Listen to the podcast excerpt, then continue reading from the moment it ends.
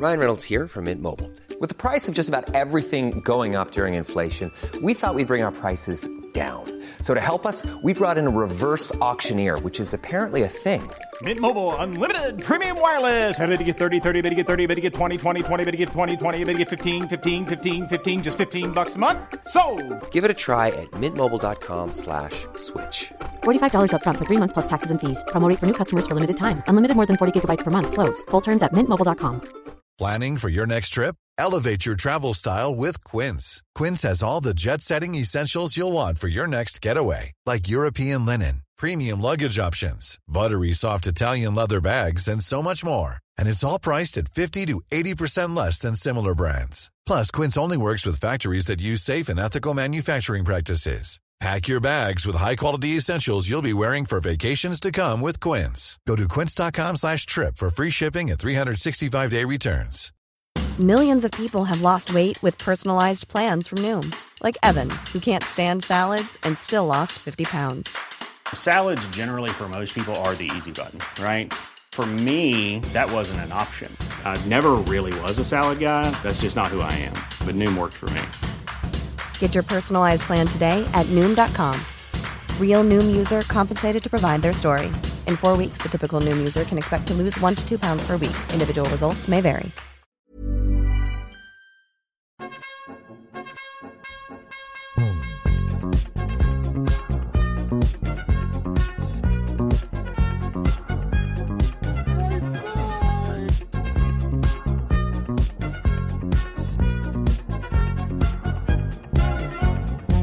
Tjena mugglare och välkomna till Harrypodden avsnitt 45 tror jag att vi ligger på. Vad, eh, tror du att det stämmer Happy? Jag tror det. Jag har ingen koll på någonting. Ja. Nej, jag för mig att det är 45. Vi börjar närma oss ett år. ja. You're a wizard, Harry. I'm a what? A wub wizard.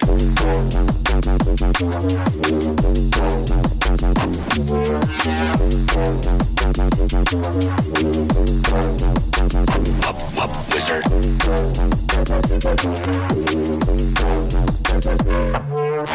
Och där var vi tillbaka. Som sagt, vi sitter på distans idag igen och då blir det alltid lite extra mäckigt med ljud och få det att synka. Men vi tror att vi har bra ljud nu. Ja, precis. Det, var, det är jag som blir så nojig. Men det blir jag även när vi är i Rec-studio. Så att vi ska typ spela in i två timmar.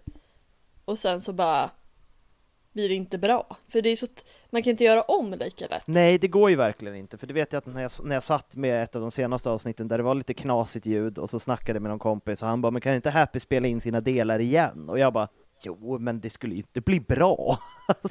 Jag hade ju en podd förut och då när vi spelade in ett avsnitt så eh, så slut, alltså vi fick spela om typ 40 minuter. mm. Och det blir inte samma genuina känsla och vi vill ju att ni ska få det här genuina när vi faktiskt våra faktiska instick liksom. Ja, men verkligen. Om man redan har sagt någonting och så ska man säga det igen och då blir det forcerat och det blir inte på riktigt. Mm. Precis. Men hur är det med dig Sebbe? Är det bra? Mm, det är bra. Som jag nämnde off-body, jag är lite trött för att jag hamnade på spontanfestival igår för att jag satt med några kompisar. Vi satt i en park och hade det trevligt och de skulle DJa och jag skulle möta upp Tove och vi skulle hem. Och sen så de bara, ja men vi kan lösa lista. Och jag bara, äh, jag får se, Tove ska jobba, jag vet inte om hon orkar och jag var inte supertaggad.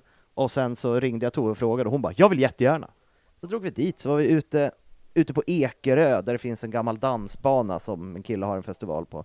Så vi satt där liksom hela kvällen in på natten och drack vin och öl och snackade med randoms och lyssnade på musik och hade det väldigt trevligt. Mm.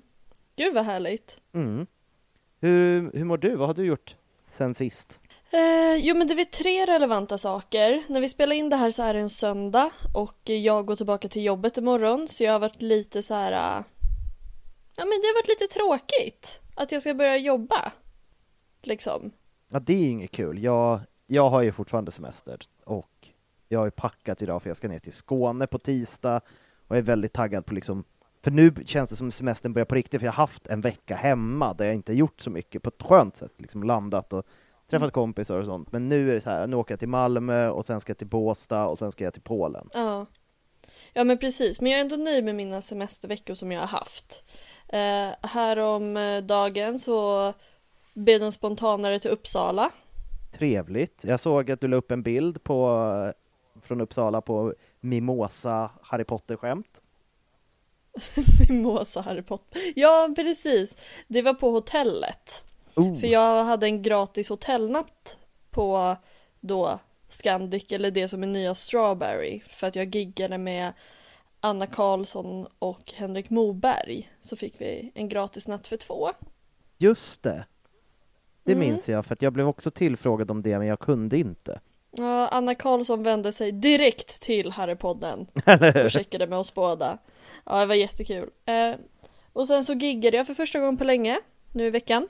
Ja, hur gick det? Berätta. Nej men alltså så här, det var en upplevelse eh, för jag kände att jag inte alls var i rutin. Det, det här gigget var ju verkligen så här klassiskt. Jag måste bara upp på scen. Ja, Och den här MC'n bara, här kommer hon, Happy Hagman. Jag går upp på scen och säger, hej jag heter Sofie Hagman. Eh, jag menar Happy Hagman. du Så glömde börjar- att byta persona innan du gick upp på scenen. Ja, jag har varit Sofie så länge i så många, det är typ podden där jag varit happy nu på senaste. Ja, Och sen så bara upp, och sen har jag varit så himla mycket Sofie när jag varit med kompisar och familj och allting liksom. Så den var lite, börja uppförsbacke. vad jobbigt. Mm. Men det är väl det. Ja men kul. Nej men jag är taggad, jag ska ju gigga i Malmö, så det kommer Mm. bli jättekul. Först ska jag gigga på Humorbaren, som, eller, när det här kommer ut har jag redan gjort det, men eh, och det ser jag väldigt mycket fram emot, för den är så här, det är mycket bra komiker som kör där. Mm. Och sen så ska jag gigga på en så här riktig open mic, där det är typ mest komiker i publiken, man drar namn ur hink, alltså Mm. det kommer bli supertrevligt. Liksom, de två sidorna av stand-up-klubbar, verkligen. Gud vad kul, spännande. Ja, och också en sak som är podden relaterad. Jag satt, äh, satt idag, när jag, hade, när jag tog en paus, när jag blev arg på att redigera avsnittet, och började planera lite så via Tripadvisor vad vi ska göra när vi är i Krakow.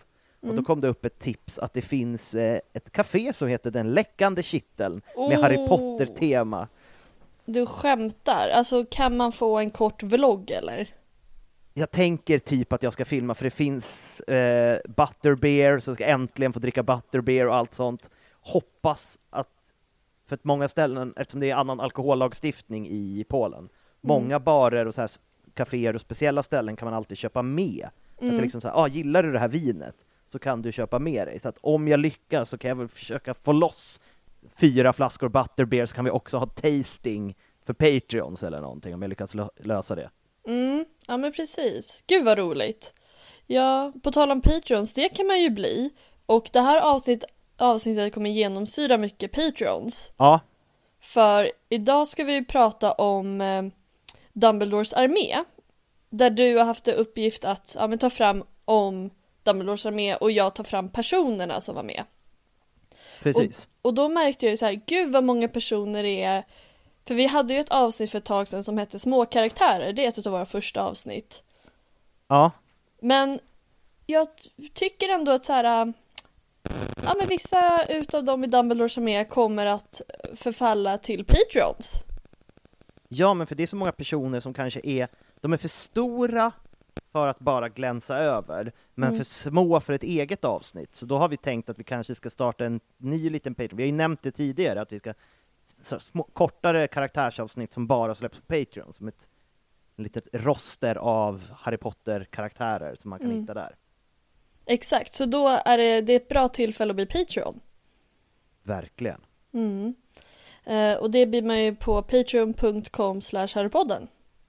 Verkligen. Och det är bara att gå in där och bli eh, antingen ger man 5 dollar i månaden och då är man på Neville level eller så ger man 10 dollar i månaden och så är man på Hermione level. Exakt. Um, så det är mycket att stå i nu. Jag kommer ju sakna Sebbe nu när du är borta så jag kommer spela in lite egna Patreons-grejer. Och sen uh, kan man ju också följa Harrypodden på Instagram där vi heter Harrypodden. Om man kommer sakna Sebbe tillsammans med mig kan man ju följa dig på Instagram som är en riktigt bra pinne. Och eh, känner man att Happy är helt okej kan man följa henne på Happy Hagman med två N på slutet. Ja, men det är jättebra. Jag kommer lägga upp eh, lite bilder och filmer från mina resor. Jag ska också försöka om, jag ska kommer ta med mig all poddutrustning för säkerhets skull eftersom vi har ju en gammal gäst som jag ska träffa nere i Malmö, Sebastian Garbleski. Mm. Och eh, sen är det potentiella gäster och massa andra Malmö-komiker. Vi har också Kevin Rex, gammal gäst, som har flyttat ner dit. Så jag vet inte, jag kanske kastar fram micken när man sitter där någonstans i Malmö och spelar in något spontant som också kanske kommer upp på Patreons. Mm, precis. Ja, sommaren är speciell. Vi blir wild and crazy. Ja. Verkligen.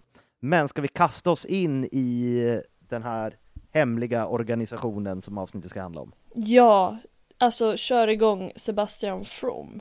Men då kör vi så. Dumbledores armé, även känd som DA i förkortning, är en hemlig organisation som skapades av Hermione, Ron och Harry, men det var Hermione och Ron som var dragande i starten. Och den startades då 1995 under deras femte skolår. Målet med organisationen var att lära sig själva och sina medstudenter ordentlig försvar mot svartkonst för att deras dåvarande lärare i försvar mot svartkonst tyckte att en teoretisk kunskap kunde vara tillräcklig. Och Harry hade också liksom läraransvaret efter att han blev lite påtvingad in i det, både med defensiv och liksom offensiv magi som de fick lära sig. Och som jag sa, den organisationen blev ju nödvändig för att eh, under det året så var det ju Umbridge som hade gjort en liten reform av läroplanen i försvar mot svartkonst och tagit bort allting praktiskt och gjort det 100% teoretiskt eftersom ministeriet var helt övertygade om att Dumbledore försökte lära elever att slåss och att han skulle göra revolution mot Fudge. Så Mm. därför plockade de bort det helt och hållet. Ja, Eh, och den hade sin storhetstid där 1995 eh, och sen så tog den en liten paus men sen startades den igen av The Silver Trio under läsåret 97-98 då Snape var rektor och eh, dödsätarna hade tagit Hogwarts och då var de lite mer som en underrättelsetjänst och en rör och liksom en rörelse som hjälpte elever och slogs mot dem mer från undersidan så att säga. Och hela, alla, eh, uh, Dumbledores armé spelade en ganska viktig roll i hela andra tolkarskriget, för det var ju liksom den nya generationen som blev upplärd och många av, eller majoriteten av de som var med i Dumbledores armé stred i, an, i slaget om Hogwarts och vissa dog även där. mm. Men det började med att strax efter den femte lektionen i Försvar mot svart konst med Umbridge så stod det klart för både Harry, Ron och Hermione att det här, det här kommer inte funka. För vi ska ju också ha våra owls och där är det en praktisk del. Så de kände att det här kommer inte, det här kommer inte gå. Och i samband med detta så höll ju även kampanjen från Fudge sida om att eh, Voldemort inte alls var tillbaka utan att allting var på låtsas och att Cedric Diggorys olycka, eller död var en olycka. Mm.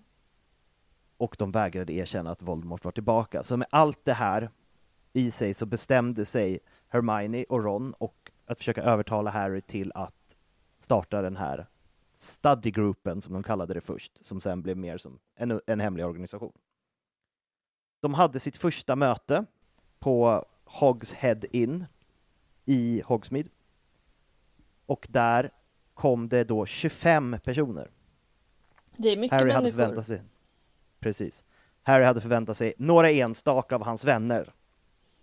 Och först blev Harry lite nervös för att han tänkte att de var bara där för att de ville höra hans sida av vad som hände. Och det var många också.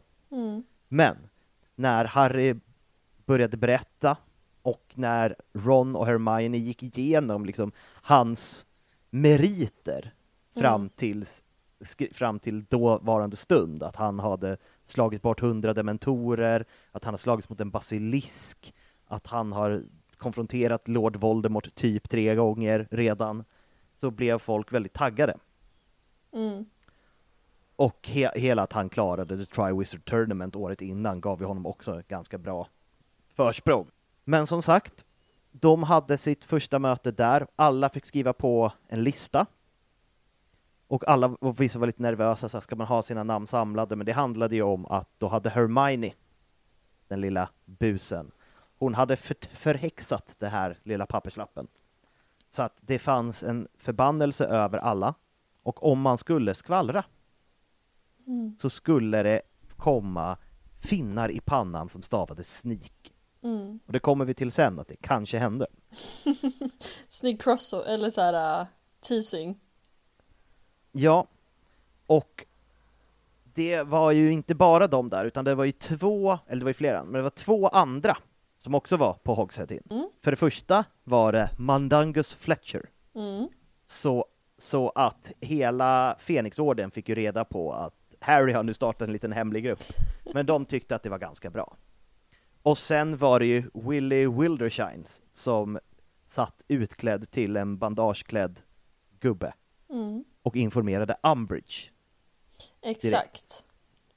Så att efter första mötet så startas en, eller så är det en ny regel på skolan att alla grupper, lag och liksom föreningar avslutas och de måste återansökas hos Dolores.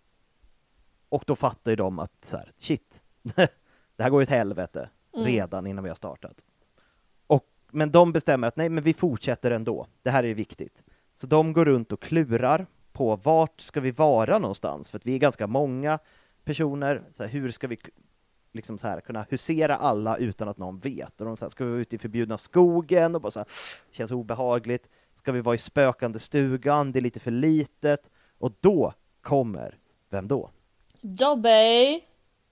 Dobby och berättar om ett rum Mhm. som kallas för vid behovrummet som finns eh, nära astronomitornet på fjärde våningen tror jag. Och där är det så att om man går förbi den väggen och verkligen behöver någonting så blir det det. Till exempel, det var en, jag tror att det är trean till och med, eller om det är fyran som eh, Dumbledore berättade att det var en gång han verkligen behövde gå på toaletten och så gick han förbi där och så kom han in i ett ställe fullt med pottor. För det blir det man vill ha det till. Mm. Så när de gick in där så fanns det allt de skulle kunna tänka sig. Det fanns olika typer av eh, artefakter, som, sådana som den fejkade Mad Eye Moody hade med eh, vad heter det, faux glass så man kan se sina fiender, olika sneakoscopes och Mm. väldigt bra grejer som att ha koll på onda trollkarlar. Och andra, annan typ av utrustning som man kan behöva för att träna i kampmagi. Mm. Och det var det de gjorde. De började med en, bara en klassisk Expelliarmus, jobbade sig upp till eh, Patronusar i slutändan, så tror jag att majoriteten kunde kasta en full body Patronus, vilket inte ens många vuxna trollkarlar kan göra i den här världen. Mm. Och Zachariah Smith, som var en av medlemmarna, han tyckte att Harry var lite töntig som vi skulle börja med Expelliarmus. Mm. Men när han berättade bara, det var så jag fucking krossade Lord Voldemort på begravplatsen, då blev han lite ah okej. Ja, jag kommer komma in på vår kära Zacharias mer sen. Eller hur? Och sen insåg de ju att eftersom det här var hemligt, de behövde ju någon typ av kommunikationsmetod Mm. för att kunna meddela när det var, för de kunde inte ha det, för det var ett stort problem att det var många quidditch-spelare från både Hufflepuff och eh, Gryffindor och Ravenclaw, inga Slytherin såklart, tyvärr, men eh, så att de var ju tvungna att gå runt allas träningsscheman, det var vissa som var med i andra grupper, så de kunde inte ha liksom en fast dag i veckan. Mm. Så de kom fram till att de skulle förmedla ut istället, att det skulle vara lite mer spontant. Problemet var ju att det var jättesvårt att förmedla det eftersom det var hemligt, men då skapade Hermione den fantastiska magiska galjonen som Mm. hon delade ut, och där serienumret ändrades för att förklara vilken tid och vilken dag man skulle ses, och den blev också varm och vibrerade i fickan Mm. när det var dags. Och eh, det här var ju direkt taget från dödsätarnas tatuering som Lord Voldemort använde för att kalla på dem. Mm. Och lektionerna började eh, vad heter under de första månaderna 1996. Ja, och det blev en stor grej efter, det var ett stort, eh, en stor rymning från Azkaban. Det eggade på att de verkligen behövdes. Och det var ju då, både i samband med den och i samband med Harrys artikel i The Quibbler, Mm. så började folk som inte hade trott på honom till och med hoppa in. Så Seamus Finnegan kom in Ja. lite senare. Han insåg att han kanske hade haft fel. Mm. och som sagt, de tränade på allting mellan shield charms och liksom, off, som sagt, offensiv och defensiv magi helt enkelt. Mm. Men strax före påsken så fick Dumbledores armémedlemmen Marietta Edgecombe. Hon blev inbjuden till Umbridge, fick lite te med Veritaserum i. Och för er som inte vet, Veritaserum är en av de starkaste lögndetektordryckerna någonsin. Tre droppar och den kan få dig att berätta dina mörkaste hemligheter. Så hon berättar ju om Mm. Dumbledores armé och allting. Och då fick hon ju det här, sneak i pannan. Ja, Så precis. då, när de har sin sista, som det blir, deras sista möte, så ser de på marodörskartan. För först kommer Dobby och säger ”Hon vet, hon vet”, menar då Umbridge. Och då ser de på kartan att Umbridge med sin Inquisitorial Squad, så bestående av massa Slytherin-medlemmar som ville ha lite extra credits, är på väg dit. Så de tar sig ut i omgångar, gömmer sig, Mm. men de blir tagna. Mm. Och då tas Harry till Dumbledores kontor. Mm. Där är Kingsley Shacklebolt Kingen! och en annan unnamed Auror tillsammans med Cornelius Fudge och Umbridge och Marietta Edgecombe. Men då lyckas Kingsley, kingen Shacklebolt, fabricera Marietta Edgecombes minne. Så att Mm. hon berättar ju att de har, att de har haft möten, men bara två stycken. Det första på Hogs Head och det idag. Och att, Dumb- att det inte är Harrys påhitt, utan det är Dumbledores påhitt. Det här är Dumbledores riktiga armé. Så att han får, eller Dumbledore får fly. Han stannar Auroren, Kingsley och Fudge. Bara bam, bam, bam. Fort. Sen så pratar han lite snabbt med Harry och bara, vi får prata snabbt för det är jättekonstigt det här. De får inte fatta att vi har snackat. Eh, håll, håll ställningarna, jag hör av mig. Och sen så drar han. Så himla Dumbledore move alltså. Så himla Dumbledore move. Och sen blev, det var ju då den här mer upproriska stämningen började på Hogwarts. Och där var ju många Dam- DA-medlemmar delaktiga. Grunden var ju Fred och George. För att i, det nämnde vi lite, men i filmen är det ju bara att de drar direkt. Men i boken är det liksom en vecka av att de startar kaos. Mm. Tills de kallar sina kvastar och drar därifrån.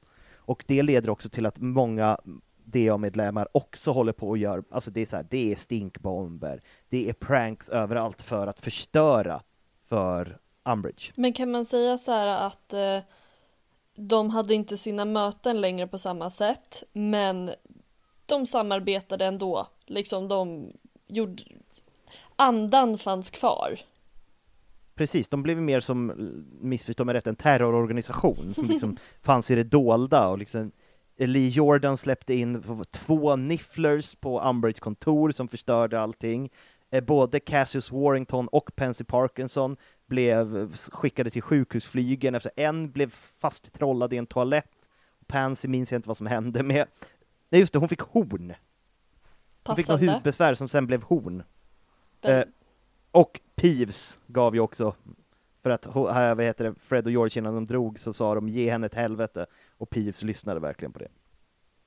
Men som sagt, Dumbledores äh, armémedlemmarna var ständigt närvarande hela, under hela tiden. Både när, de två gångerna när Harry ska smyga sig in på Umbridge kontor för att använda hennes brasa, då har de hjälp av både Luna och Ginny och Neville för att hålla span. Och sen när man kommer till slutklämmen av eh, Fenixorden, då är det ju Silvertrion, de tre, som följer med Harry, Ron och Hermione till ministeriet. Ah, för att hjälpa till att rädda, och de säger ju det och när Harry, ja, som han alltid är lite töntig, bara Nej, jag vill inte att någon ska offra sig för mig.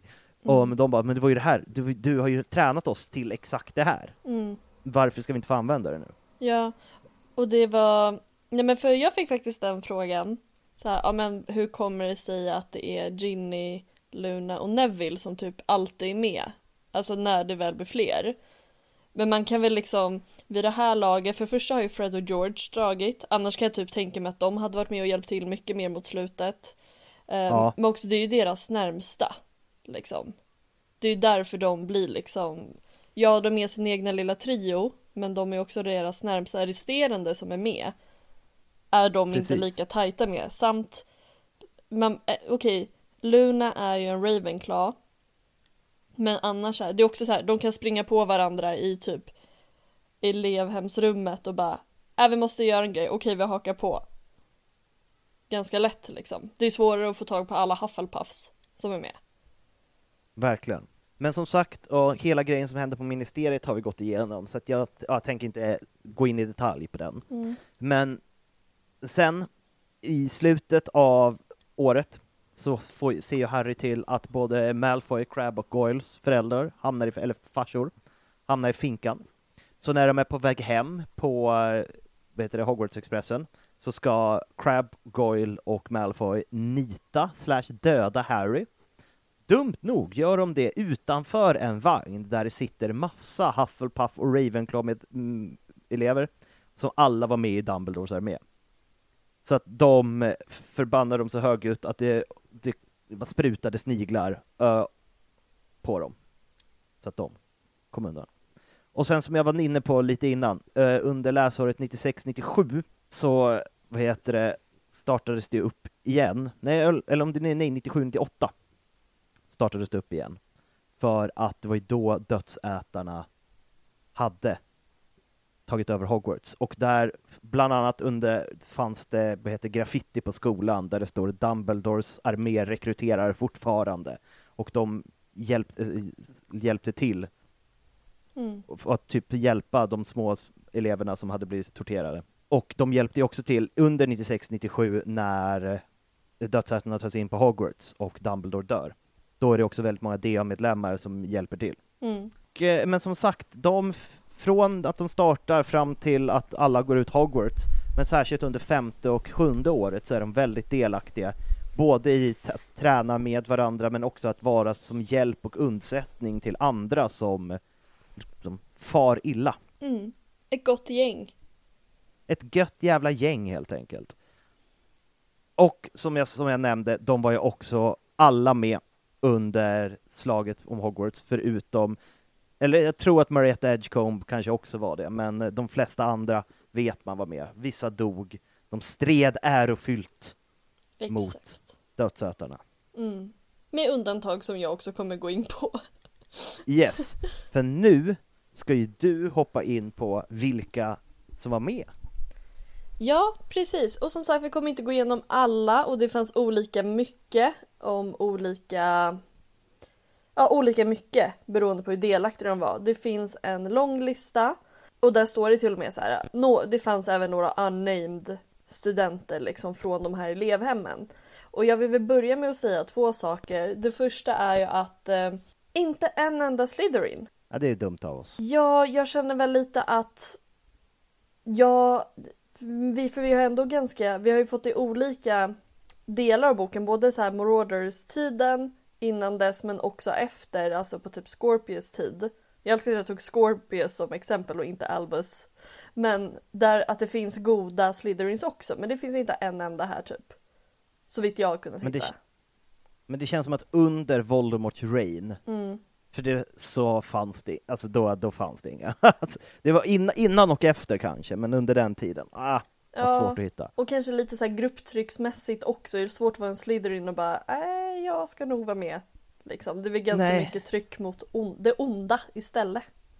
Och sen så tror jag inte de fick av ren, liksom, vad ska man säga, av de andra, att de ville nog inte ha med någon Slytherin heller, för de skulle bara, "Men vad gör du här? Ja, Du är på fel riskabelt. plats. Väldigt riskabelt. Ja. Sen vill jag också flika in och säga innan vi går vidare som jag hittade. De hade ju typ en reunion tror jag. Mm. Dumbledore som är om det var 2014 under Quidditch någonting. The Quidditch World Cup. Ja, det är mycket skrivet om den där 2014 Quidditch World Cup i olika grejer. Ja. Jag vet inte hur canon det är, men det hade de säkert. Ja, så jag vill bara inflika för jag såg det också som att vet inte om det är canon eller inte, men jag hittade någonting om det. Eh, men jag kommer gå i bokstavsordning, för sån är jag. Oh! Sån är du. Mm. Först har vi den fantastiska Angelina Johnson. Queen of fucking everything. Ja, nej men alltså ju mer jag... Nej, hon blir bara bättre och bättre. Hon är som vin, rött vin. Yes. Ja. Och hon förtjänar självklart mer tid än att enbart nämnas här. Men korta grejer. Hon går ju tillsammans med bland annat Lee Jordan, Fred och George Weasley. Så hon är lite äldre än Harry. Quidditch-spelare och nu i femman även som vi har nämnt eh, kapten. Med henne kommer vi gå igenom mer ett annat avsnitt. Sen om det blir för Yes. patrons eller inte, vet man inte. Eh, sen har vi Alice Tol-. Tollipan. Tollipan. Tulipan. Ja, väldigt jobbigt efternamn. Eh, man vet inte ens vilket hus hon är med i. Eh, och sen står det. Känsla Hufflepuff. Eller hur? Att hon har en blå, tulpan.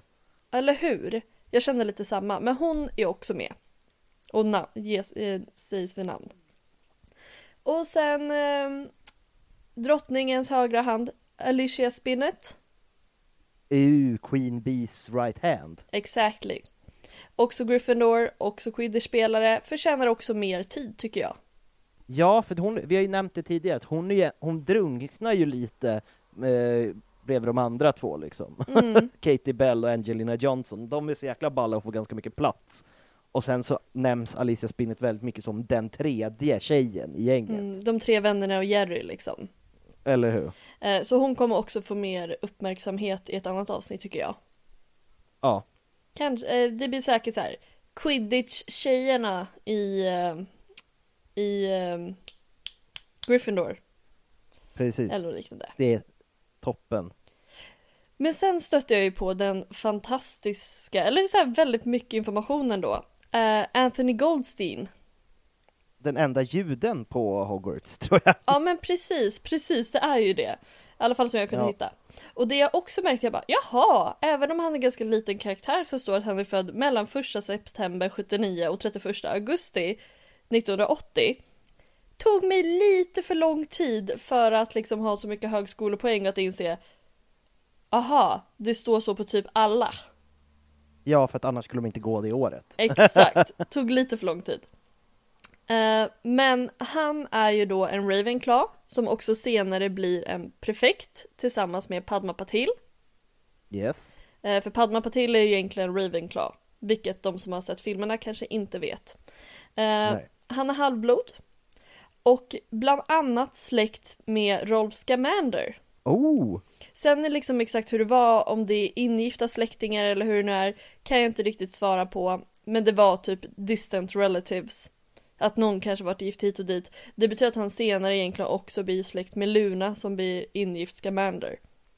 Ja, Han var antagligen, eller han var bra vänner med sina, de han delar rum med, vilket är Terry Boot och Michael Corner. Ja, de där. De är ju sådana som nämns vid namn man inte vet så mycket om. Exakt, och jag tror att i alla fall några av de här kommer jag ju ta upp. För man, Yes. det man vet är att, jag älskar det här uttrycket.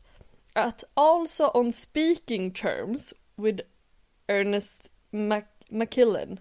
Ernie McKillen. Ernest Ernie McKillen. Ja, men, Vem är förlåt? Macmillan, förlåt. Ernie Macmillan. Ja, Ja. Vad sa jag? Macmillan. Fick lite, fick lite känsla. Eller hur? Ernie Macmillan. Ja, eller hur? Nej, så vi vet i alla fall att de kan prata med varandra. Men, Men det är väl för att de har hängt Ja, någon gång, Ja, suttit vid samma bord. Ja men precis, att man bara, ja men de har i alla fall pratat lite. Eh, men han blev perfekt som sagt. Han lärde sig bland annat Patronus, men han kunde aldrig eh, eh, få fram alltså en helkroppslig Patronus. Det vill säga Det sitt... blev mer ljussköld och boll. Exakt, exakt. Och han var väldigt nöjd med Dumbledores armé och var väldigt duktig. Ja men det, han är ju Ravenclaw, det är klart. Ja men han var, han var liksom med, han var med på det. Han var så här pepp, liksom. Fatta grejen. Exakt. Och under sina owls i, ehm, i Flitwicks, på Flitwicks owls trollkarlskonst. Va? Vad heter, jag får, jag har suttit på det här hela dagen. Trollkar, vad heter, Doms. trolldomskonst. Yes. Jag har sagt trollkarlskonst hela dagen. Det är fel. Men man får ha fel i den här podden, det är okej. Det är inte ens fel, det är bara liksom ja, en, en ofungerande hjärna sista dagen på semestern. Ehm, Och den gjorde han tillsammans med Gregory Goyle och Hermione och Daphne Greengra- Greengrass. Mm. The green grass. Exactly. Och det gick bra för honom så han fick gå vidare och köra sina Newt senare. Skönt för den. Ja, eh, och sen du nämnde ju det här när eh, när de skulle smacka på Harry. Ja, Ja, eh, Draco, Goyle och Crab. det Och var då, Goldstein en av dem som backade Harry. absolut, och han satt där med Terry, Michael, Hannah Abbott, Susan Bones, Justin Flitch Fletchley och Ernie Macmillan. Och de kastade jinxes och häxes som då Harry, precis som du har sagt, som Harry har lärt dem. Så han var en i det gänget. Tuff grabb. Riktigt tuff grabb. Och då under sitt sista år när helvetet brakar loss så hjälper han många elever och är en del av armén liksom. Mm. Och han överlevde kriget och han fortsatte också och gick ur skolan liksom. Han hoppade inte av eller någonting. Och då 2014 så var det en reunion med Dumbledores armé och då sägs det att han medverkade. Spännande. Sen så har vi Cho Chang Cho Chang. som absolut kommer vara med i ett kärleksavsnitt. Ja, vi har ju ett planerat relationsavsnitt eh, som vi tänkte, tänkte spoila. Vi har eventuellt en gäst, en relationsexpert som vi ska ta in. Exakt, så jag tänker Cho Chang får alla sina nitar vid det laget. Exakt. Colin Creevy förtjänar också mer kärlek än att tas upp just nu tillsammans med sin bror, tänker jag. Men han... Ja, man kan ju ta bröderna Creevy. Exakt. Men han är en av dem som tyvärr mister livet. Det är ju ganska sad. Ja men han är typ den sista man vill ska dö, han är så snäll. Men verkligen, och det finns såna, sa- jag får upp väldigt mycket sånt på TikTok så, sad head cannons. Mm. Och då är det att Harry allt, varje år går och lämnar ett signerat foto av sig själv på hans grav, för det var det enda han ville ha. Så varje år går han och lämnar ett nytt signerat foto på Colin Creevys grav. Det låter som någonting som Lockhart hade gjort. Verkligen! Och sen har vi Cormac McLagan, Åh, mannen, myten, legenden. k- kronisk klamydia McLagan. Ja, kronisk klamydia McLagan. Och jag, alltså han gills ju ändå som att han typ har dejtat Hermione fast han inte har gjort det. Så jag vill ändå att han diskuteras när vi diskuterar kärlek. Ja, Eh, han var ju ändå pilsk påna. Ja, väldigt pilsk påna. Väldigt dålig på att dejta egentligen. Och det kommer jag komma Ja. in på lite senare också. Eh, för det var inte lätt för Hermione att välja vilken man hon skulle använda för att göra Ron svartsjuk. Nej, Så det var inte bara han, men det blev han. Det fanns ju en lista. Exakt. Sen finns det ju the one and only Dean Thomas som vi gick igenom lite lätt i små, eh, små karaktärsavsnittet. Men jag tycker att han förtjänar att få lite mer av mig nu eftersom vi ändå har pratat Ja. om honom. Samma sak här, född någon gång mellan eh, 79 och 80 där. Han har en, alltså en, eh, vad heter det? Eh, stepfather. Styvfar. Styvfar har han. Eh, och det har inte jag tänkt på innan, men han har ju massa extra syskon också, så det är inte så konstigt. Men var det inte så att han trodde ju att han, han, tro- han trodde ju typ att hans styvpappa var hans riktiga pappa Ja. och därför trodde han att han var mugglarfödd. Men sen kom det fram till Hiring for your small business? If you're not looking for professionals on LinkedIn, you're looking in the wrong place. That's like looking for your car keys in a fish tank. LinkedIn helps you hire professionals you can't find anywhere else, even those who aren't actively searching for a new job but might be open to the perfect role. In a given month, over 70% of LinkedIn users don't even visit other leading job sites. So start looking in the right place. With LinkedIn, you can hire professionals like a professional. Post your free job on linkedin.com/people slash people today. Even when we're on a budget, we still deserve nice things. Quince is a place to scoop up stunning high-end goods for 50 to 80% less than similar brands. They have buttery soft cashmere sweaters starting at $50, luxurious Italian leather bags, and so much more. Plus, Quince only works with factories that use safe, ethical, and responsible manufacturing. Get the high-end goods you'll love without the high price tag with Quince. Go to quince.com slash style for free shipping and 365-day returns. Kom det fram att han var inte mugglarfödd, utan Mm. hans riktiga pappa, eller vad Mm. man ska säga, hans biologiska far, Mm. var trollkarl och dog i första trollkarlskriget. När han stred mot Lord Voldemort. Men hans mamma ville inte berätta det för honom, utan hon bara så det här är din pappa, jag lovar. Ja men precis. Eh, Så det är icke att förringa. Han, väldigt mycket identitetskris där ett tag tror jag för honom att försöka så här, okej. ställa om. Verkligen. Så han är då halvblod. Står det. Yes. Och han blir också senare också en quidditch-spelare, precis som du sa, det var många, många quidditch-spelare som var med. Eh, Men han var ju inte quidditch-spelare än, tror jag. Nej, men det han- blev väl ännu senare. Exakt, men då var han jagare, alltså chaser. Där har funnits har jag även tagit med Bogart och eh, Pat- Patronus. Yes. Hans Bogart är ju en avkuttad hand som går för sig själv. För att hans konstnärlighetsgrej, att han inte vill bli av med den. Exakt. Men han kunde inte heller göra en förkroppsligad eh, Patronus. Nej. Det är ganska många som inte kunde göra en full Patronus. Men då, innan Dumbledores armé ens startar så tycker ju Dean att Umbridges sätt att lära ut inte är bra. Eh, redan på hennes första lektion så börjar han liksom öppet liksom argumentera och bråka med henne. Bara, Nej, men det här känns inte alls bra att du ska lära ut oss på det här sättet. Och sa att Remus Lupin var en av de bästa lärarna de har haft i svartkonst, eller försvar mot svartkonst. Medan Umbridge säger att Remus Lupin är en farlig, vad heter det, halv, eh, halv creature, halv, half Ja. breed, som hon älskar Ja. att säga. Så det var lite dålig stämning. Men han såg på sig från start. Han hade också lite otur för under det här året så förlorade Sybil Trelawney sin tjänst som eh, spådomslärare. Precis. Och då hoppar ju Firenze in. Och det var inte heller en bra första lektion för Dean Thomas. För det han säger då, han börjar så fråga, ah, är det Hagrid som har fött upp er och liksom tar hand om er och matar er? Och sånt där. Ja, gud, så ska man inte säga till en eh, kentaur. Nej, och Firenze sa ju det bara, nej men vi är vår, vår egen, vi är vårt egna, vi behöver inte människor som ska liksom föda upp oss. Eh, och då vi, tyckte Dean att det var jättejobbigt och tyckte det var jättepinsamt för sig själv då. då. Cringe, som ungdomarna skulle ha sagt. Han hade tyckt det var väldigt, väldigt cringe. Och sen det här året har de ju också sina owls och när han är klar med dem eh, så var han väldigt så här. vad skönt att vi inte får våra betyg förrän så här, någon gång i juli. Då kan jag släppa det tills dess. Alltså han var Mm. väldigt så här, nu har jag gjort det, nu släpper jag det.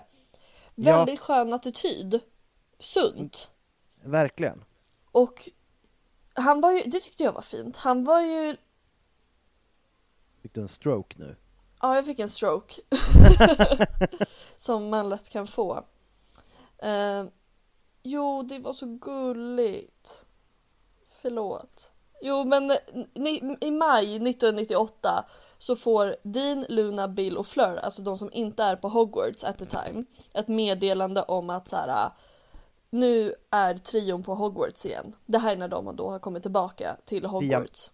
via mynten. För att Via Neville, mynten. Neville, när de kommer så tar Neville på sig att kalla på alla via mynten. Alla som har lämnat skolan. Exakt. Och då i filmen istället så ber de ju någon att så här ropa ut i radio. Ja, Typ så här, the eagle has landed. Något sånt, de säger inte det, men typ basically något sånt. the Phoenix has landed. Ja men typ, det där lät mycket bättre. och när Dean kommer in i room of requirement så springer Seamus Finnegan fram och kramar honom och jag bara Det är very cute. Ja De men är alltså dream team. De är ju bestest friends forever. Ja men precis. Och han krigade ju också i Battle of Hogwarts. Eh, och på något, vid något tillfälle så vinner han till och med en trollstav. Ja, Eh, och under kriget så kan trion se Dean och Parvati Patil kri- eh, fightas mot Dolahov, alltså Antonin Dolahov och Travers och S- Stand båda. mm. Så det gick ju bra. ja men han är duktig alltså, det är han. Ja, och sen efter krig kan man se Seamus och han sitta med Aberforth, Dumbledore. Mm. Och jag känner bara, fy fan vad de fick ett glas. Ja, för Dean och Seamus, det nämner jag i den här filmen, de är ju några av dem som tänker att de så här, Åh, jag känner en snubbe som kan fixa lite fire whisky nu när vi ska ha firat att, vad heter det, proven är klara. Mm. Gud vad de fick, tog sig en jävel alltså. Ja. Med Aberforth. Ja, han har, Aberforth har garanterat någonting liksom i jackfickan, innerfickan. Eller innanför rocken. Ja, och, de, och han bara Nu ska ni få, det här förtjänar ni. Och det tycker jag är väldigt kul tanke. Det är väldigt roligt. Och sen så har vi Dennis Creevy som vi kommer ta upp tillsammans med sin fantastiska bror Colin Creevy. Som också är med. Och sen har vi Ernie Macmillan. Ernie Macmillan. Även känd som Ernest. Han föds ju då mellan 22 april 80 och 31 augusti 80. Så här är ett litet annat så här svängrum på datum. Kanske att det nämns typ att han fyller år under sommaren eller något sånt där. Ja, men säkert. Mm. Någonting i den stilen. Och han är Macmillan vilket är en av de scarred... Ska... Sacred. Sacred, tack. 28. The Scarred 28. Det Ja, låter men- som ett metalband. Ja men jag vet men jag tyckte det var så kul för jag skrev scarred. Och så bara, men det är ju inte scarred, de kan inte jag vet ju att de inte heter det, varför skulle det stava så? Det är min fantastiska dyslexi som slår in. Och sen så bara, så jag, jag blir snurrig. Ja. Så han är väldigt mycket helblod och en del av det gänget. Och Ja, han- men det kommer ju upp i, i om det var, eh, vad heter det, Black-avsnittet, att då kommer det upp någon Macmillan där längre bak i leden som gifte sig med någon Black, för att alla de där Sacred 28 håller på att gifta sig med varandra hela tiden. Ja men precis. Eh, men han gick på Hogwarts 91 till 98 i en Hufflepuff. Hans Boggart är Lord Voldemort, vilket är högst förekommande bland väldigt många i Dumbledores armé. Ja, men typ i hela trollkarlsvärlden känns det som att det är liksom en ganska standard grej att ha. Gud ja. Eh, men jag Folk tycker som att, inte varit med om något hemskt har ju det, för det känns som standard. Default. ja gud ja. Och hans patronus är ett vildsvin, så han är en av dem som kan få fram en hel patronus. Det är ändå coolt, man vill ju ha, det ligger i toppklass av vad man vill ha. Ja, ett helt vildsvin liksom. Eh, och man tyckte att det var kul när Rons eh, patronus välter, om det är typ Seamus eller någon. Mm. Då är det, skulle, om det kom ett galet vildsvin och liksom putta omkull Ginny. Det Ja. hade varit fett. Det hade varit fett. Och han blir ju också prefekt tillsammans med Hannah Abbott. Mm. För, och det är också fint tycker jag, för när han börjar skolan så blir han snabbt goda vänner med Hannah Abbott och Justin Flinch Fletchley. Eller fl- fl- Flashley. Exakt, vår älskling. Men de har haft en liten resa liksom, för jag tycker kul, år två så är Ernie en av dem som verkligen tror att Harry Potter är the heir of Slytherin. Alltså att det är han som öppnar hemligheternas kammare. Ja, för det är han som får ormen bussad på sig inom citattecken. Det är väl Ernie. Nej, det är Justin. Är det just, just det, det är Justin fin. Ja, man blandar ihop dem där. Ja, jag vet. Men det, så han, var, han hade en period då var kritisk mot Harry. Eh, men han var en av de få som trodde att Harry talade sanning när det kom till att Lord Voldemort var tillbaka. Så det tog han några år. Sen var han så här, vad fan, Harry verkar ändå vara ganska rimlig typ. Men det måste ju varit så, så här bara, ah, jag, jag vägrar tro på honom och sen kom det fram till att han hade rätt och sen nästa gång jag bara, men han hade ju rätt sist. Då Ja. måste han väl ha rätt nu också. Ja men precis, det är lite så jag tänker. Han till och med hade en öppen liksom, han sa det liksom högt framför alla. Alltså för Harry såhär bara, nej men han är oskyldig. Det är Ehm, ändå ball. Ja, så han stod verkligen på sig. Han pluggade otroligt mycket inför sina owls. Alltså 8 till 10 timmar varje dag satt han och pluggade för sina owls. Och han var till och med lite för på om det. Så här, påpekade till andra hur mycket han pluggade typ. Han är en sån som skryter om sin pluggplanering och, och jag satt uppe flera timmar igår och pluggade. Bara för Ja. att kompensera för någonting. Ja men precis, samtidigt som han verkar verkligen ha huvudet på skaft. För han har liksom ett citat. Eh, Jag tänkte inte läsa hela, men just det han säger att hur viktigt det är med Dumbledores armé, speciellt liksom med våra owls som kommer och ministeriet har liksom så här skickat en helt värdelös lärare och speciellt nu när eh, du vet vem är tillbaka liksom. Eh, Så han är ändå väldigt drivande i Dumbledores armé. Och det är väldigt bra, tycker jag. Verkligen. Och sen också till och med under slaget på Hogwarts så får han fram sin Patronus, alltså sin, sitt vildsvin igen. Så han lyckas med det flera gånger än bara en gång. Mm. Eh, Det är ändå också jävligt bra. Verkligen, så han är ju väldigt stark och det gör han då för att slå bort dementorer som är på Voldemorts sida eller vad man ska säga. Att eh, det är Ja. Voldemort som skickar dem ditåt. Ehm, så han är väldigt viktig.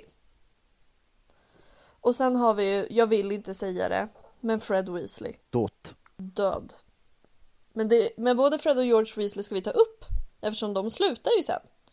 Ja, så vi kommer ha ett avsnitt. Vi nämnde ju inte dem mer än i förbifarten när vi körde Weasley-avsnittet, utan de ska, de ska få sitt eget, det ska de ha. Fy fan vad Happy Hagman kommer hålla låda då.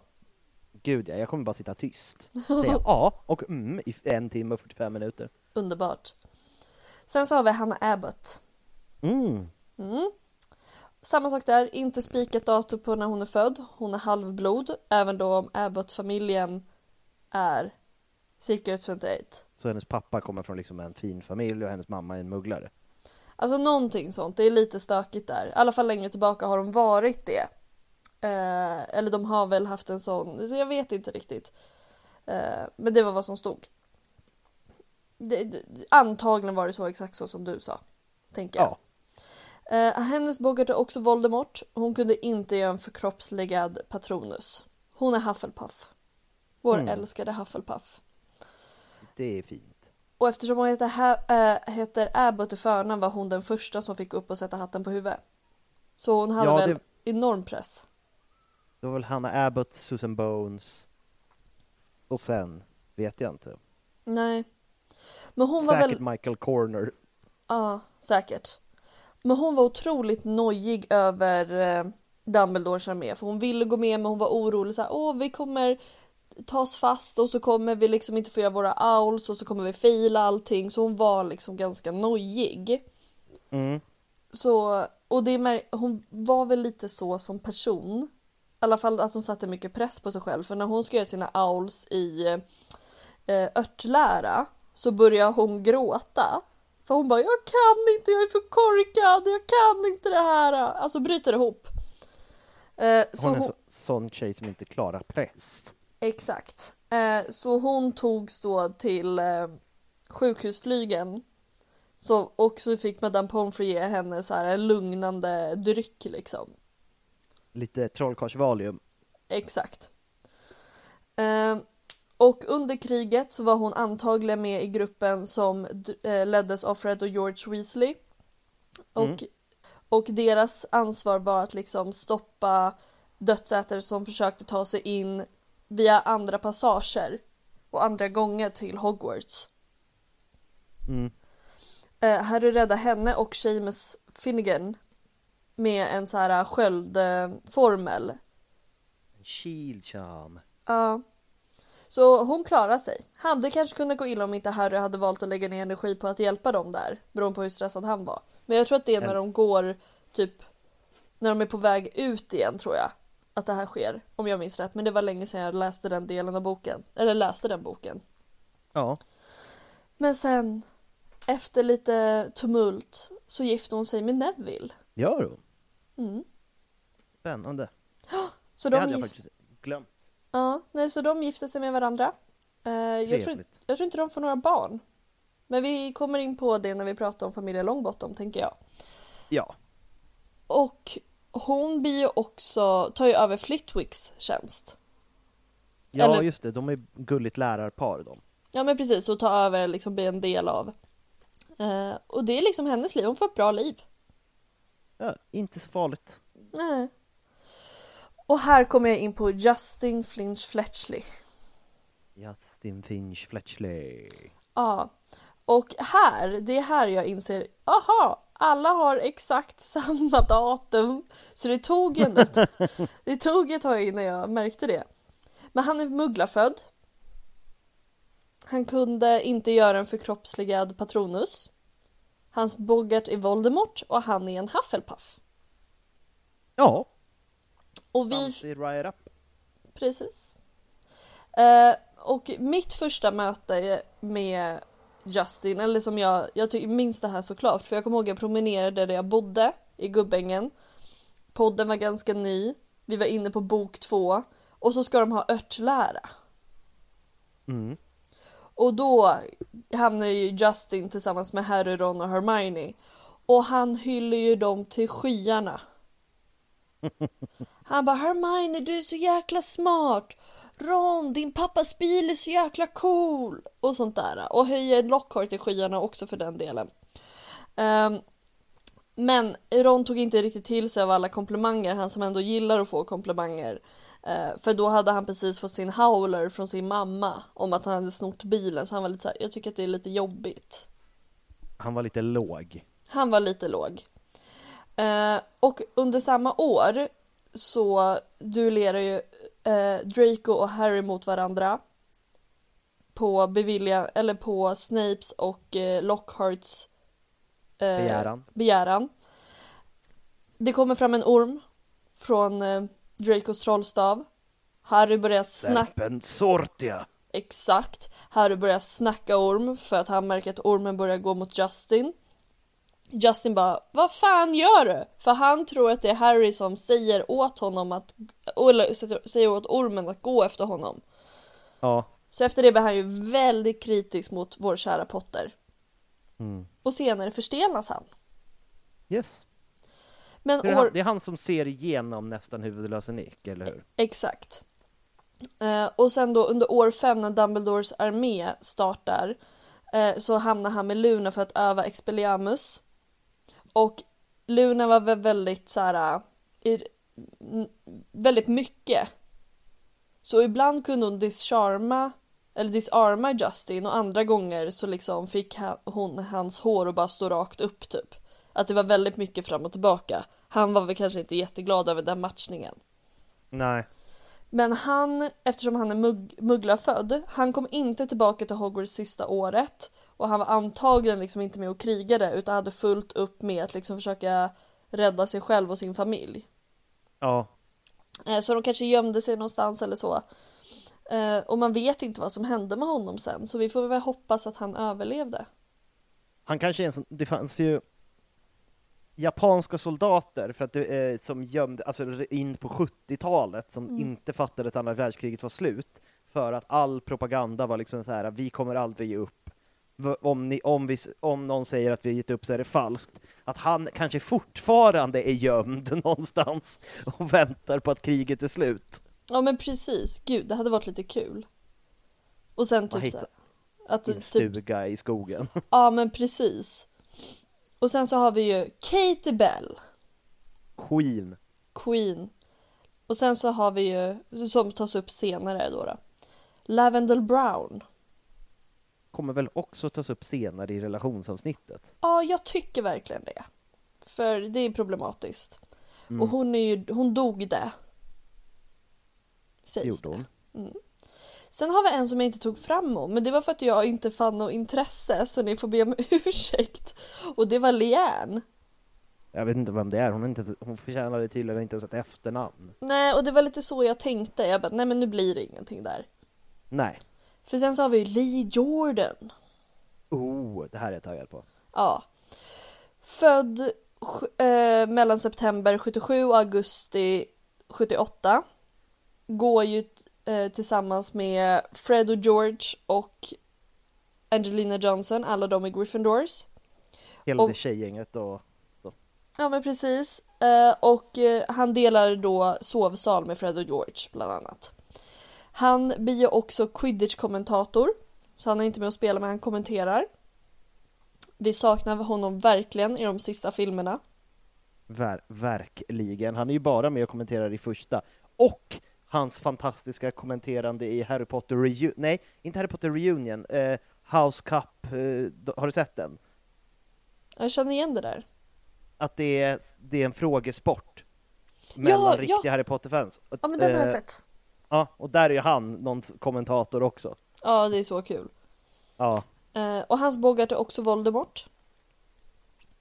Eh, och då under samma år, alltså 95 som eh, DA bildas, så börjar ju allt det här egentligen med eller för hans del, med att Fred och George, alltså hela hans skolår börjar med att Fred och George vill ta honom åt sidan och prata lite, snacka business. Eh, för, Yes. de, för de har ju planer på att öppna sin eh, skämtbutik. Så de pratar lite om det. Så det börjar ganska mysigt. Eh, och det här tyckte jag också var fint för liksom Lee är ju främst liksom Fred och George kompis. Mm. Men han får också komma på Bill och Fleurs bröllop. Men det är ändå fint. Jag tycker det är jättefint och jag tycker det säger så mycket om Weasley-familjen också. Alla får komma. Alla får komma och liksom, han har väl säkert varit där och hälsat på oss och han har på det sättet också lärt känna många. Alltså kommit nära familjen. Och under bröllopet så dansar han bland annat med Ginny. Ho, ho, ho. Ho, ho, ho. Och jag får verkligen så här att Ginny och han har syskonrelation. Ja, verkligen. Det är, men det är också så här, nu, det har jag hört om man har tjejkompisar, alltså ens första crush Mm. var ju alltid sin storebrorsas kompis. Mm. Det var väl alltid så? Mm. Gud ja. Och eh, det där är ju hennes storebrorsas kompis, så Kanske hade det liten... kanske var en liten crush. Fast storebrorsas kompis, det är ju faktiskt Harry. Ja, också, men jag tänker alltså stor storebrorsa, ja Mm. det är sant. Det har Ja. du rätt i. Hon blir Oklart. kär i Harry. Ja men precis, från start typ. Eh, men, men under då kriget så håller han ju i, eller efter Hogwarts så har han en radioshow som heter Potter Watch. Just det. Som Och- är så här en he- hemlig eh, radioshow under kriget. Exakt, och där kallar han sig för River. Så, men det är ju Lee Jordan då. då. Ja. Så han läser typ upp de som de inte har fått tag på, vad man ska göra, lite sådana saker. Ja, lite så här vad som händer, lite en protestradio eftersom Voldemort tar över media så liksom allmänheten får inte reda på vad som händer. Nej, precis.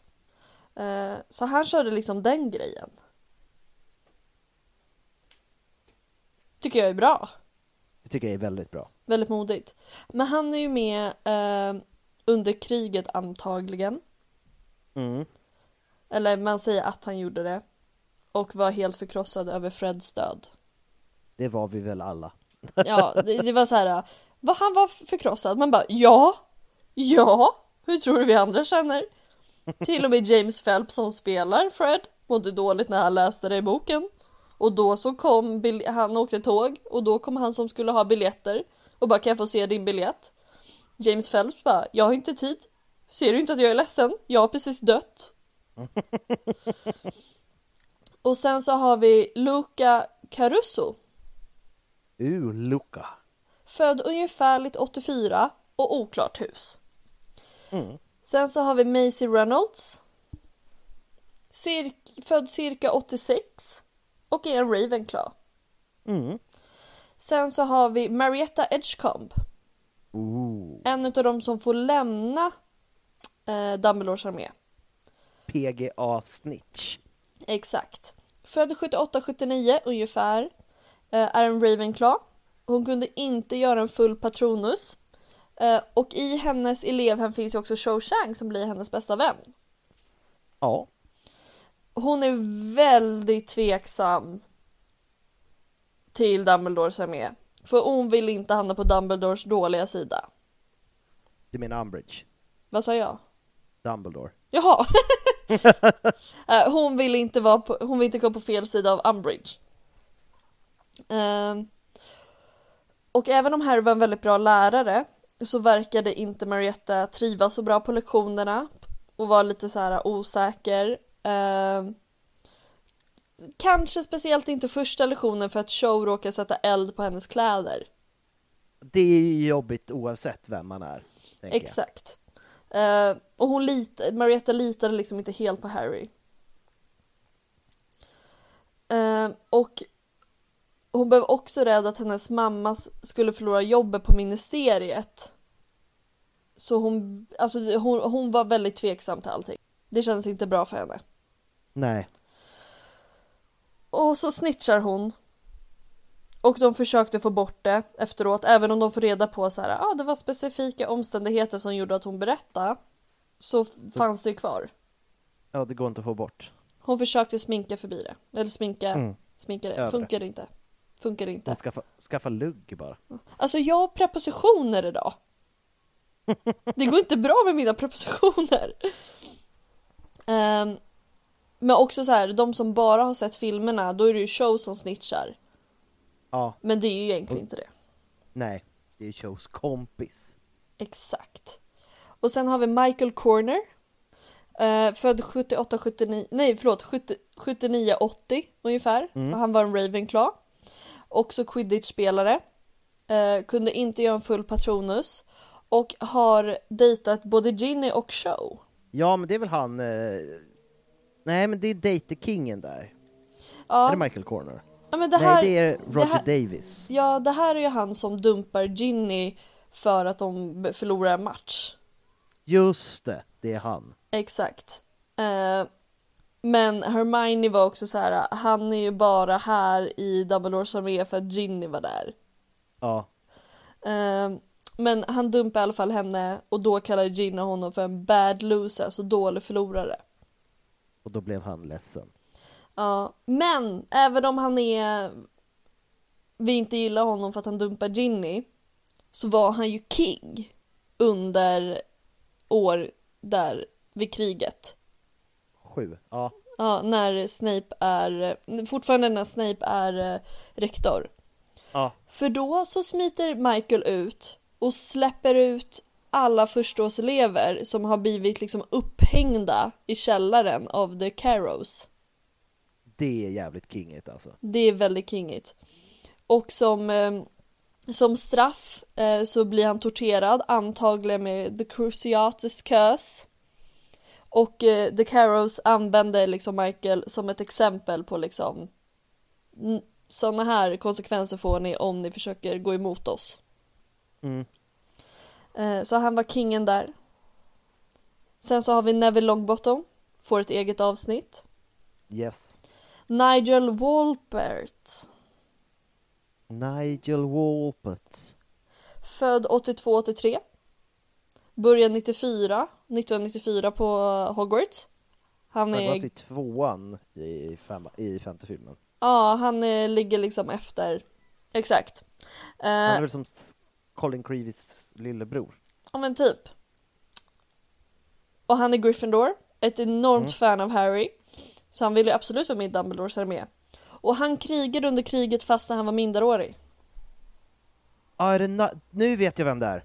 Mm, Nigel. Thank you Nigel.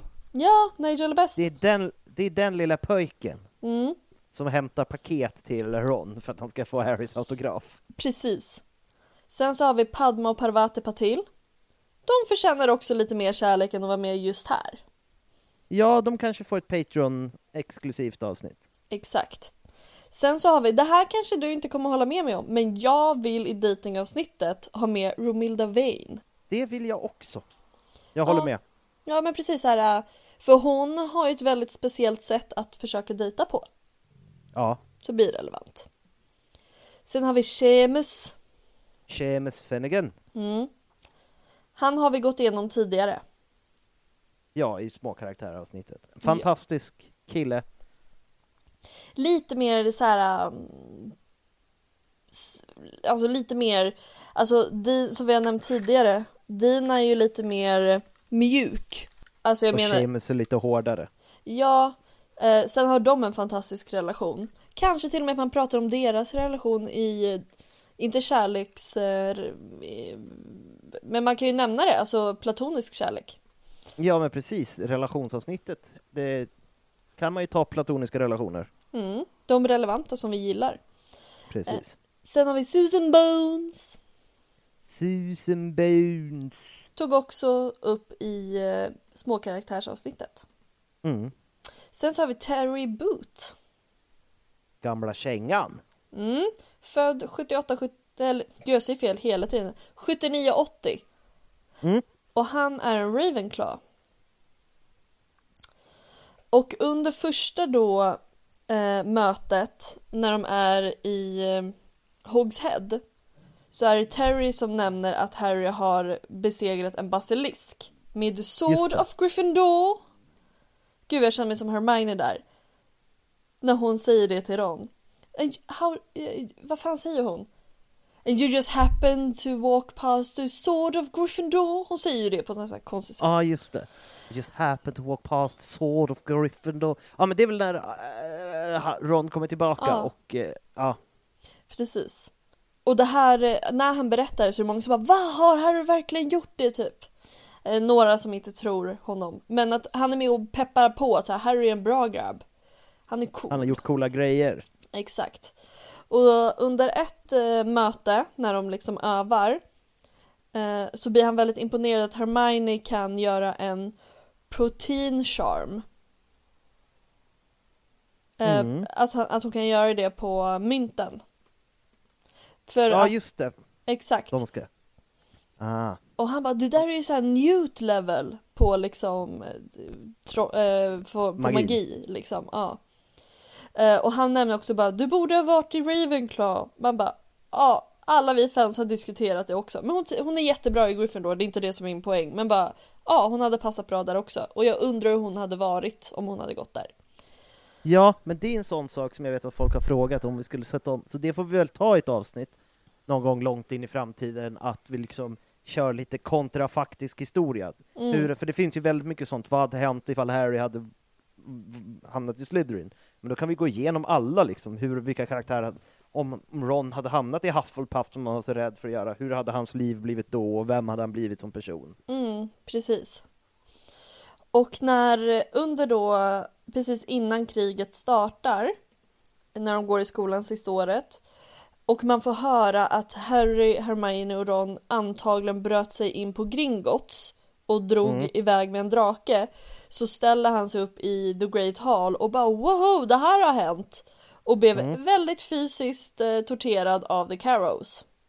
Ah, Och de där jag inte nämner vad som hände efter kriget, det är för att man inte exakt vet vad de gjorde efter kriget, men att de antagligen klarade sig. ja, alltså de som dö, dör får man ju oftast reda på. Exakt, och då nämner jag det. Och sen kommer vi till mitt nya hat, hatobjekt här i livet. Jaså? Mm, Zachariah Smith. Uh, tell me. Ja, född 79-80, är en Hufflepuff, är jagare i Hufflepuffs quidditch-lag. Eh, kan inte göra en förkroppsligad Patronus. Han delade antagligen sovsal med Ernie Macmillan, Justin, Flinch Fletchley och Wayne Hopkins. Mm. Eh, anledningen att han kom på första mötet överhuvudtaget när de är på Hogshead, det är bara för att han vill höra om eh, hur Cedric dog. Ja, juicy details. Ja, han är liksom eh, gossip, eh, skvallertant. Han vill liksom Mm. höra vad som har hänt. Hermione ångrar sig även efteråt att, han, att hon ens bjöd in honom. Liksom. Han var jättejobbig och jätteskeptisk. Liksom. Mm. Eh, men han eh, är med i alla fall. Och om man går med någonting får man faktiskt skylla sig själv. Man, Ja. man kan alltid gå. Men han är med, men han är jättekritisk till Harrys liksom sätt att leda. Han är jätte, som du sa, kritisk till varför ska vi lära oss Expelliarmus för? Och Harry bara, för att det var så jag liksom så här duellerade med Voldemort. Dö! Och jag är här, det gick bra. Eh, och då kommenterar också Harry bara, men du kan gå om du vill. Du behöver inte vara här. Så folk är ganska trötta på honom. Ja, Men han är relevant för året därpå, alltså Halvblodsprinsen. Mm. Så, så här pressar han Ginny att berätta om vad som hände när de var på Department of Mysteries. Och slogs Mhm, där. Varför då? Nej men för han är nyfiken. Han är gossip baby. Ja. Och han irriterar henne till en sån punkt att hon använder Bat Boogie Hex på honom. Vilket jag gissar är en formel som gör någonting. Att det flyger ut eh, fladdermöss ur näsan tror jag. Ja, ja du tror det? Mm, Ja, jag har är jag läste. Mm. Ja, men det stämmer faktiskt. Jag, han kollade det jättefort. och den nya potionläraren, det vill säga Slughorn, ser det här. Och istället för att ge Ginny kvarsittning så säger han Du, vill inte du vara med i min slug club? Du verkar lite ball, kan inte du hänga med här? Ja men precis, så hade det inte varit för honom så hade hon kanske inte ens kommit med. Men det gjorde hon. Nej.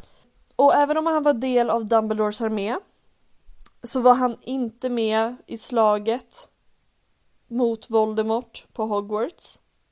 Utan han såg snarare fly från Hogwarts över hu- alltså istället för att vara med och slåss.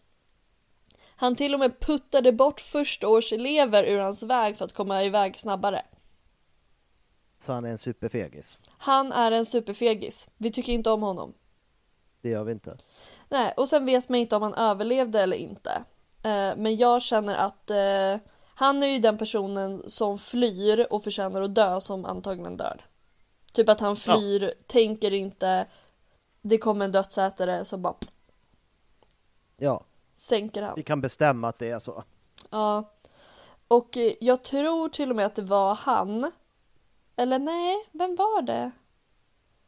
Det är i alla fall någon utav de här, jag tror faktiskt jag hade tagit med det. Men det hade jag nog kanske inte gjort. Jag får det till att, eh, att det antagligen var Zacharias som Hermione övervägde att bjuda istället för McLagan. Mm. Faktiskt. Eh, för att eh, hon vet att så här, Ron tycker att han är skitjobbig. Det känns rimligt. Ja. Och sen finns det flera onämnda, alltså icke vid namn nämnda Gryffindor, Hufflepuff och Ravenclaw-elever. Mm. Som eh, vi inte vet någonting om. Nej, men med, då, med det där så då har vi ju dragit ihop säcken som är Dumbledores armé. Vi har Exakt. gått igenom historia och lite vad som hände och karaktärerna som är där. Mm. Så att eh, med dem, du har ju redan pluggat både för våra Patreons och Instagram och sånt i början av det här avsnittet. Så att, Ja, fröken Hagman var snabb. verkligen, så vi kan ju typ säga puss och hej. Ja, men det tycker jag att vi gör. Ha det så fint alla. We love you guys. Puss och hej. Puss och hej.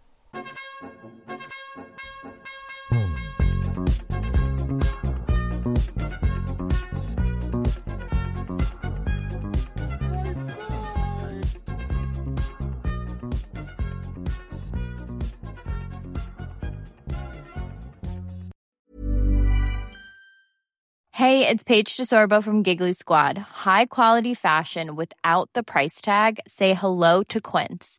I'm snagging high-end essentials like cozy cashmere sweaters, sleek leather jackets, fine jewelry, and so much more. With Quince being 50 to 80% less than similar brands. And they partner with factories that prioritize safe, ethical, and responsible manufacturing. I love that. Luxury quality within reach. Go to quince.com slash style to get free shipping and 365 day returns on your next order. Quince.com slash style. Planning for your next trip? Elevate your travel style with Quince. Quince has all the jet setting essentials you'll want for your next getaway, like European linen, premium luggage options, buttery soft Italian leather bags, and so much more. And is all priced at 50 to 80% less than similar brands. Plus, Quince only works with factories that use safe and ethical manufacturing practices.